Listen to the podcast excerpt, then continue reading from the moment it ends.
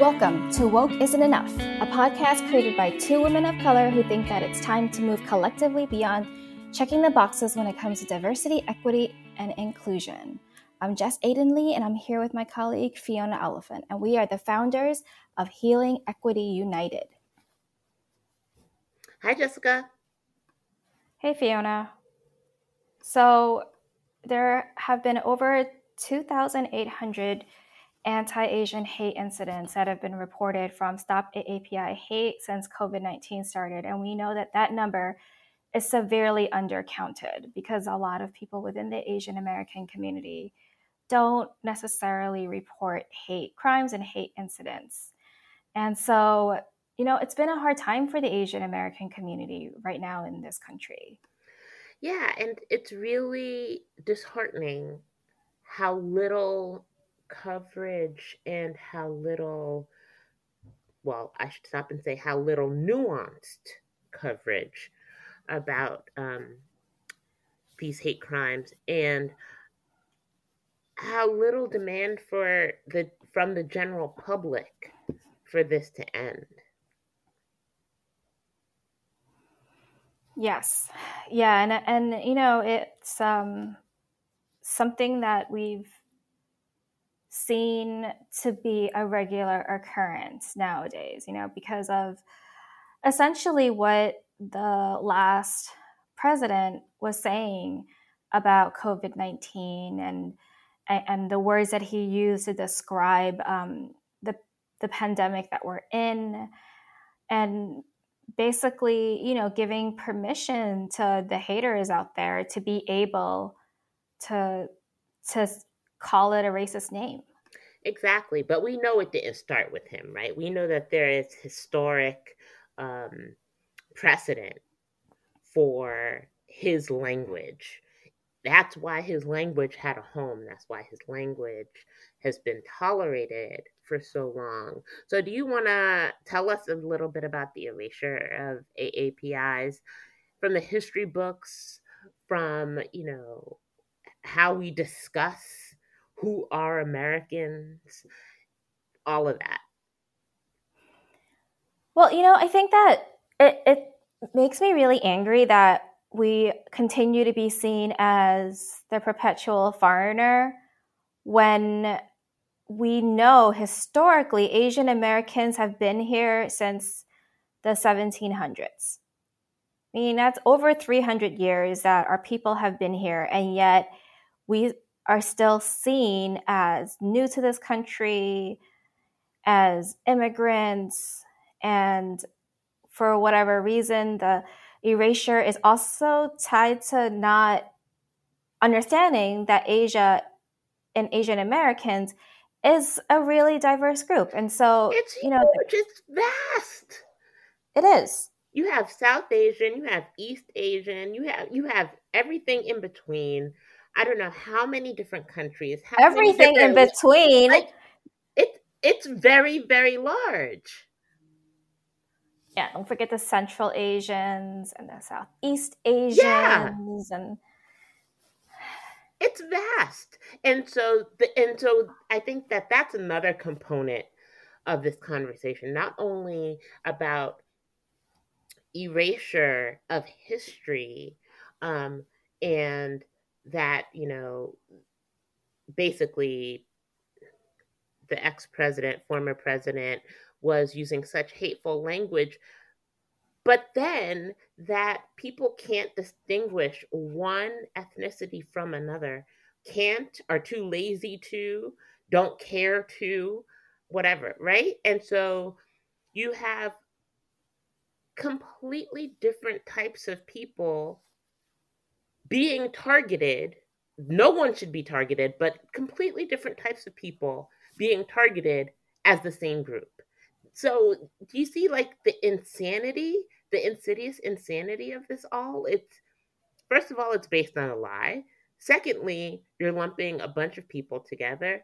Thirdly, you are perpetuating these historic notions of otherness. It's it's just tell me what what is this all about? Besides racism? Besides racism.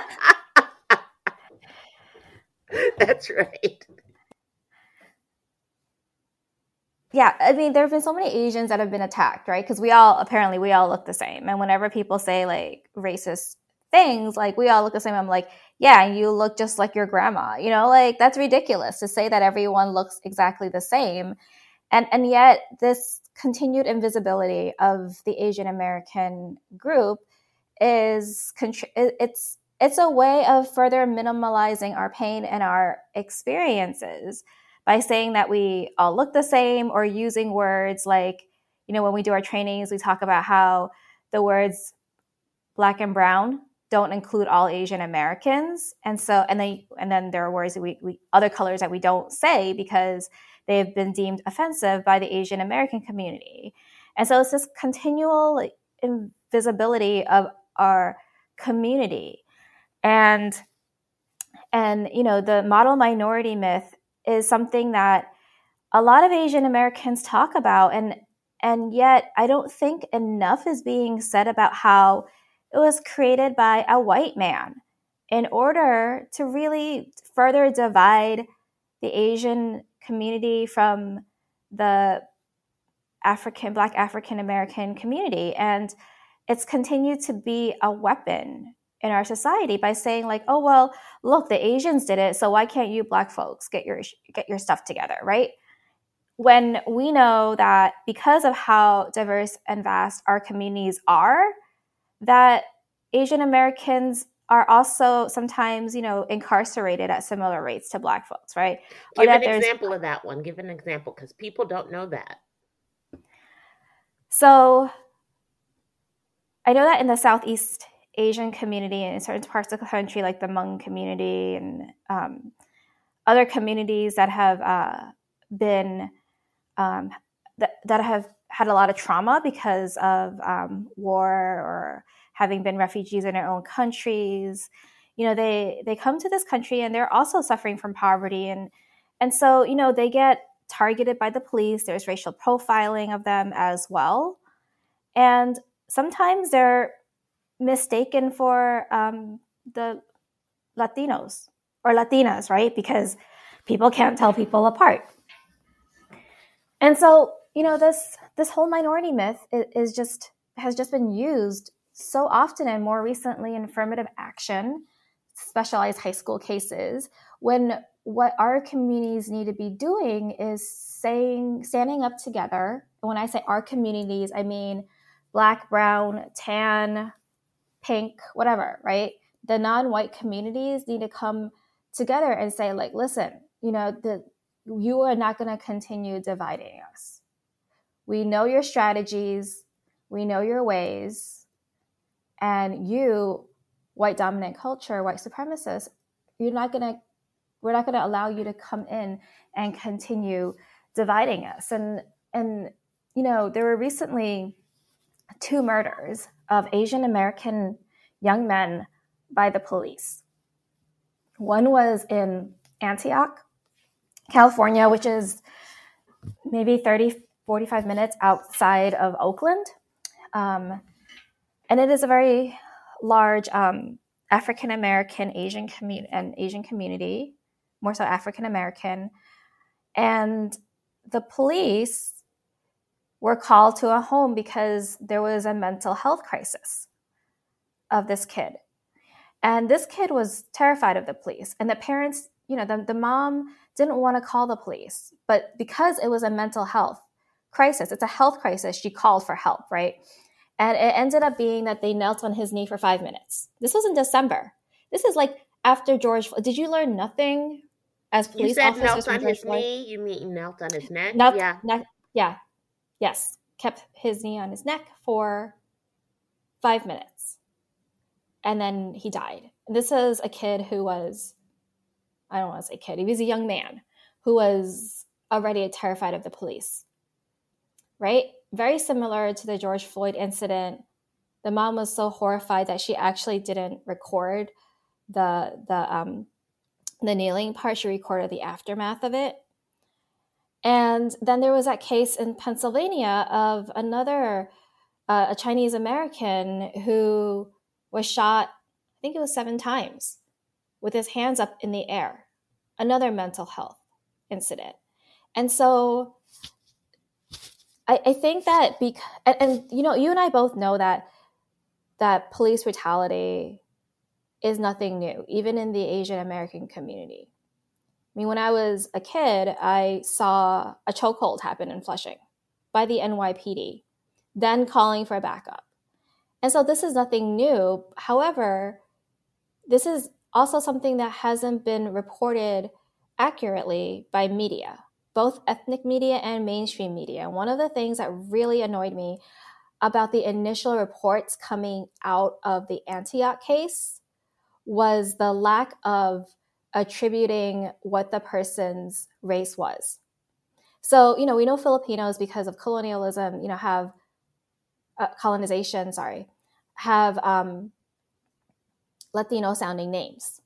And so if you didn't actually look at the person's obituary, you wouldn't know that he was Filipino American. And so that lack of information contributes to the invisibility of, of Asian Americans. And it's it's so deep seated, right? Because as you were speaking, I was thinking about a couple of different things. One,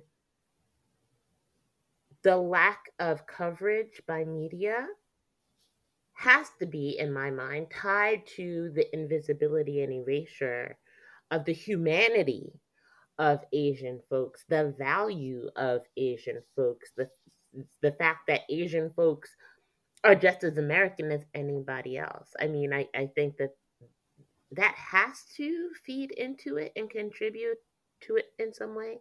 The second thing that I was thinking about as you were speaking, when anybody calls for help, especially ment- mental health crises, how is it that the appropriate response is to send in the police? How, how is that the case? You and I can talk about that for days. no, I just. I mean, seriously. Like, if someone was having, you know, if someone needed open heart surgery, would you send in the police? No, right? I, you would send in a surgeon who's been trained to, to deal with it. I, I don't understand why you would send in the police. I don't get it. I don't get it. And, you know, given the fact that the creation of our law enforcement system has some problematic historical roots, I think that it would behoove us as a society to reevaluate um, when they are engaged, how they engage citizens. Well, not citizens as in a US citizen, but citizens as in people, how they engage people. Um, and then to somehow get journalists and media to pay attention and to discuss this in a nuanced way because what you were talking about is really crucial, right? Like sometimes the perpetrators of these crimes are are other BIPOC folks, right? Or yes. other black folks, right? Yep. And how do we have a conversation that allows for the duality of the situation, right? Um, without continuing to pit people of color against each other. Um, I don't know. Just you've been you've been talking to me about this a lot. So, what are some um, conclusions that you have drawn as you've seen this horrible situation escalate?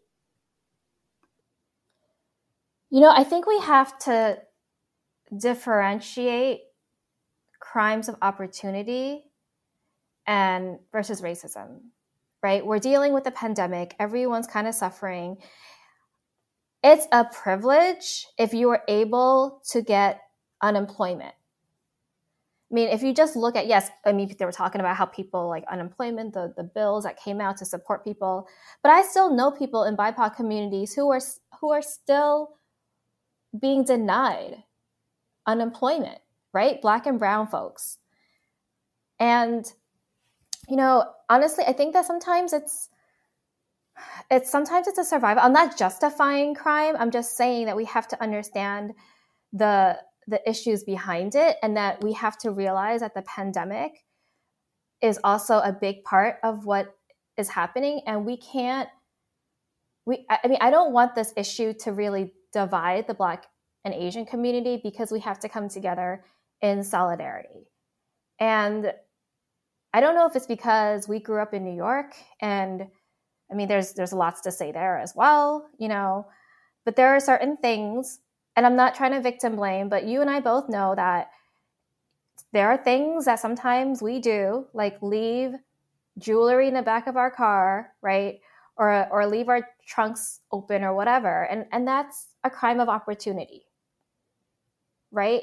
I mean, you and I don't do things like that. Like whenever no, we do, I them, don't. I lock everything. I lock everything. lock everything all the time. I lock everything. right or you stick things in the trunk even if you have things in the back seat right or you cover it up with like a black fleece blanket you know like there are things that we do to try to minimize that because we know that when you have people who are struggling who have been oppressed that you know and, and, and that sometimes crimes happen because of basic need for survival. Yeah, I think that what you're t- what you're getting at is really crucial, right? So we know that when poverty increases and um, generalized support is insufficient and incapable of meeting the need and the demand, right? We know that crime increases, right? I guess what I would love to explore and then try to mitigate is why does it seem that that increased crime is targeting a specific population? It's because of the narrative that white people have set. There you go. Tell me more about the narrative, Jessica. Tell me more. Well, who told people that Asians were rich? Uh, the movies. the what's the what's the Netflix series?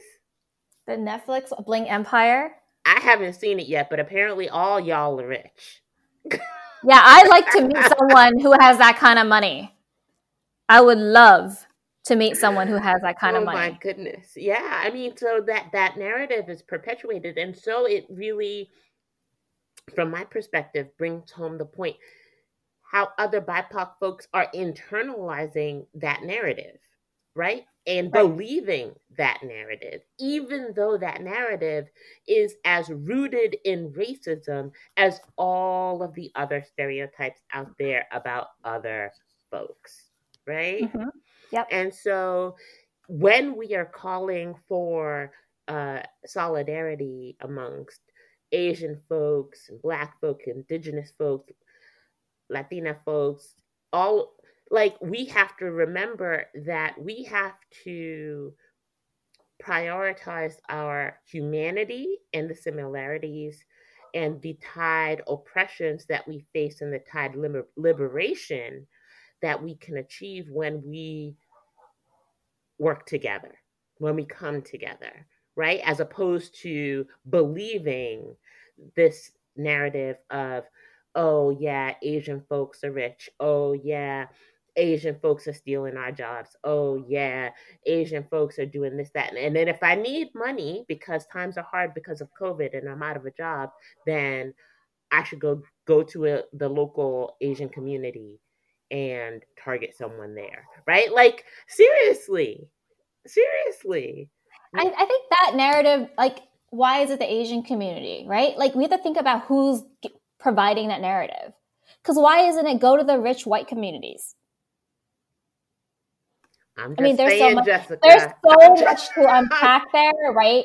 Think about who's creating that narrative, right? So even if you look at things like Bling Empire, House of Ho, Crazy Rich Asians, the fact that Hollywood has prevented white Hollywood has prevented Asian representation means that there are only certain types of shows in a comprehensive way. That's right to show yeah. the entirety of your humanity, the entirety of your existence.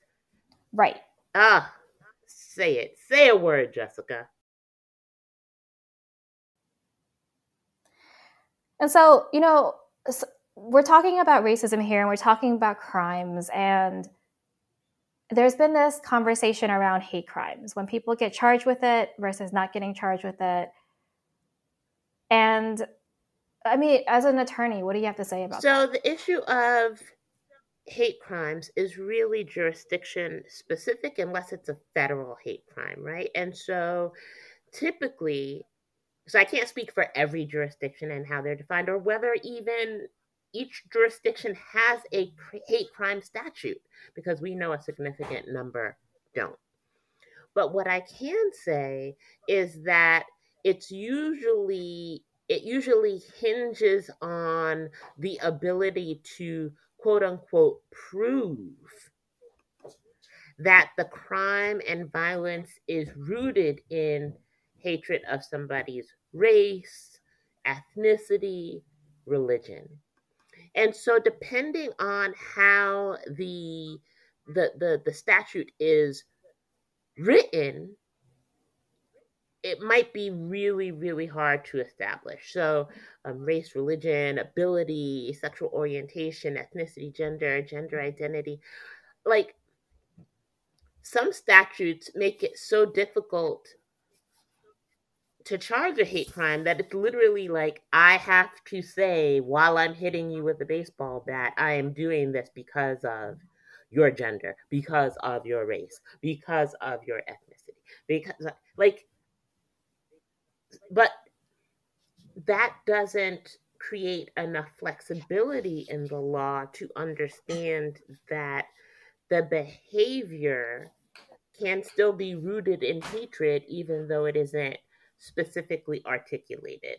Now, there are some cases that hinge on, you know, when it's not specifically articulated, like they go through people's social media and they talk to and they investigate, and then they find out, well, this person has, you know,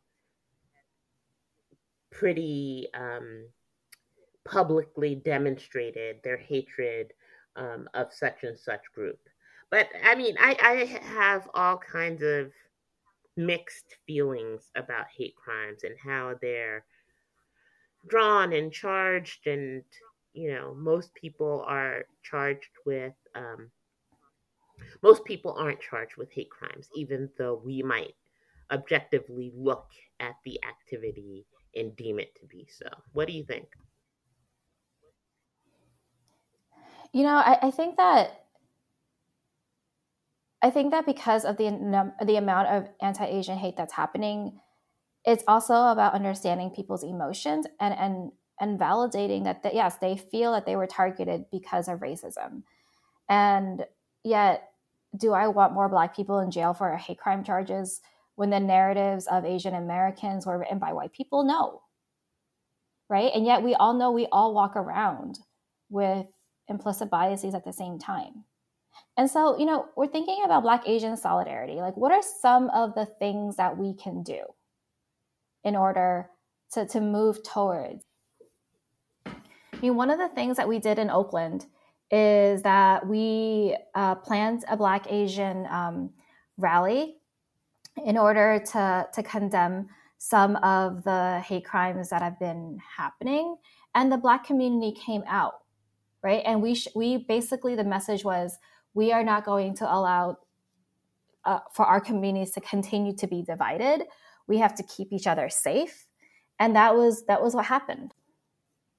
Well, I think that BIPOC folks need to step in. We have to really raise this as a concern for all of us, not just for Asian folks. We have to take the stance of if you're going to attack one of us, you're going to attack all of us. You're attacking all of us. We have to work in solidarity with and at the leadership of the APA community um, and telling us what their priorities are, what their needs are, because that's what co conspiratorship is. Instead of swooping in saying that we're going to save the day, um, like it appears a young man named Jacob Azevedo did recently.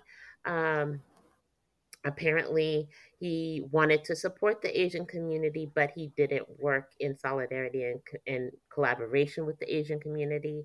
So nobody initially, initially, initially, but nobody knew where he was, who he was, where he was coming from, anything like that. And so for BIPOC folks, I would really um, urge us to um, get the direction of folks in the APA community to tell us how we can best show up for them. Yeah, so let us know what you're thinking, what you're working on. We'd love to engage you in further conversations and and yeah, we can't wait to hear from you.